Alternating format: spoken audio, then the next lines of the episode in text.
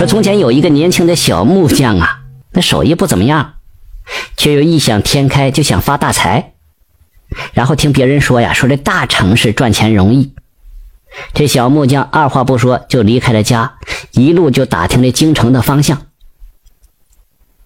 走了没多久啊，这小木匠碰巧就遇到进京赶考的李秀才，因为自己大字不识一个呀，所以呢特别尊敬识字的文化人。然后和这李秀才结伴而行，一路上相互照应。二来呀，也能跟着这个秀才学点东西，长点见识。这个李秀才呀是个热心人，是知无不言，言无不尽。要换句话来说，就是墨迹。所以这一路上啊，两个人是有问有答，说说笑笑，但也轻松愉快。这一日，这小木匠和李秀才走在路上，旁边有一个骑马的人，那马蹄踏在这青石板上，发出清脆的声响来，是得得得得得得得得。李秀才诗性大发了啊！马踏青石，足敲鼓。正巧旁边有一户人家正在那喂鸡呢。那鸡嘴呀，就啄在一块破铁板上，发出犹如敲钟的脆响了，当当当当当。李秀才一看，又摇头晃脑了。呃，鸡啄黄粱，嘴敲钟。小木匠觉得这两句挺有意思，就牢牢记住了。到了京城，两个人很快就分道扬镳了。这小木匠啊，看什么都觉得稀奇。见那城墙下围着一群人指指点点，好奇的挤进去了。想看看到底是什么这么热闹啊？原来呀，大家正在看一张皇榜呢。这皇帝广招天下英才，谁能认识一百个古文，谁就能当驸马。这张皇榜已经贴出很长时间了，那来看榜的人是络绎不绝。但是那些字曲里拐弯，就如同天书一般，谁也看不懂，自然也就没人敢接这皇榜。小木匠摇头晃脑，就看了一会儿，就指着这黄榜：“哎呀，可惜可惜呀，这一字不识啊！”这话音刚一落呀，那守榜文的士兵立刻面露喜色了。这守这么长时间，没人敢说认识上面这字啊！如今居然来了一个只有一字不识的高人，就一个字不认识，那他不当驸马，谁当驸马呀？二话不说，就把这皇榜嚓下就给揭下来了，驾着小木匠就往皇宫里走。听说有人揭下皇榜，那皇帝是分外的欣喜呀，赶来就把国师叫来了，让他好好的考考，看看这年轻俊杰到底有多大能耐。这国师上下好奇的打量这小木匠，这怎么看都觉得他不是个读书人呢，更像个乡下土包子。但是不有那么一句话吗？叫“海水不可斗量，人不可貌相”。或许真是旷世奇才，也未可知啊。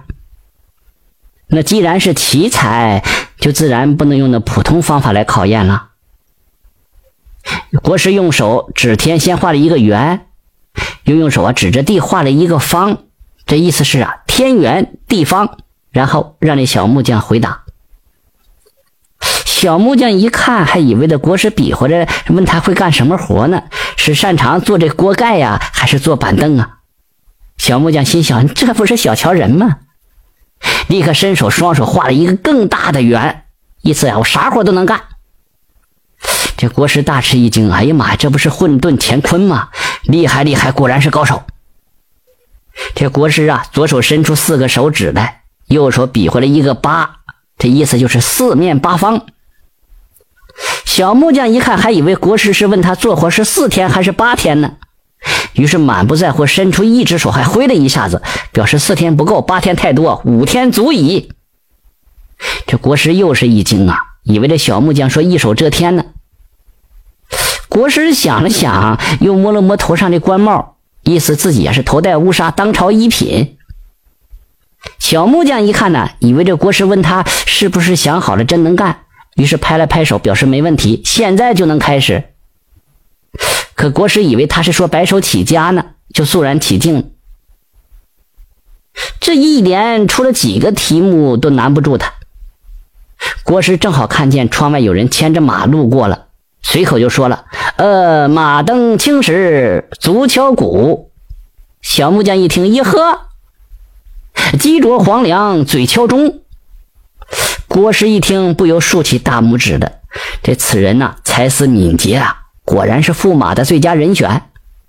立刻就向皇上汇报说：“这小子行。”皇帝一听大喜呀，当即拍板了，昭告天下，当天晚上就为他和公主举办了隆重的婚礼。这小木匠啊，糊里糊涂穿上了大红色的结婚礼服，可进这洞房，说什么也不敢揭开这公主的红盖头。你骗得了别人，骗不了枕边人呐，这可是杀头的大罪呀！然后小木匠跪在这公主面前，把这事情一五一十的都说了。公主啊，这这咋整啊？这公主是越听越来气，那恨不得立刻叫人把他给杀了。胆大包天，谁都敢欺负是吧？转念一想，你真要杀了他，那将来丢脸的是皇家呀，自己也只能守寡一辈子了。唉，没办法，只好忍气吞声，主动为这小木匠想办法蒙混过关。按照规矩，第二天的早朝，新驸马要上朝面圣。为了不让这小木匠出丑啊，这公主苦口婆心的告诉他，那些字啊是盘古文。小木匠哪听得懂这些呀？听得云山雾罩的，也没听明白。公主逼急了，给他准备了一个小鼓和一个盘子，让他揣在身上。啊，说你如果忘记了盘古啊，你摸一下子就能想到了。这不，第二天早朝的时候，小木匠穿上朝服，揣着这两样东西来到宫殿里。礼毕之后，旁边有大臣就挑刺儿了。我听说驸马爷才高八斗，皇榜上的字只有一字不识，请问驸马爷，这知道那是什么文字吗？小木匠他心里紧张啊。就忘记了那什么盘古文，啥都忘了。手伸到怀里，一不小心，噗，又把怀里那鼓啊给抠破了。于是大声就说了：“啊，此乃破古文。”大臣们一听都很惊奇，只听说过盘古，这破鼓是啥意思？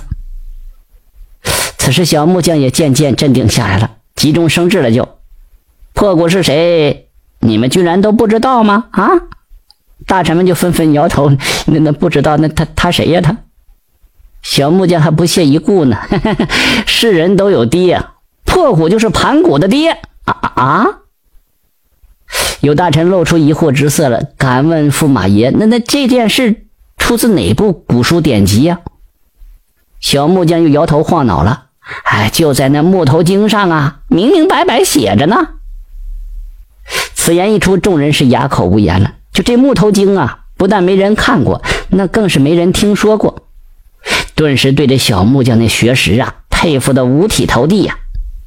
就这样，这小木匠当上了驸马了，这一辈子呀，再也不用吃喝发愁了，也不用打那锅盖跟那个板凳了。哎，有的是钱玩就行了。你说巧不巧吧？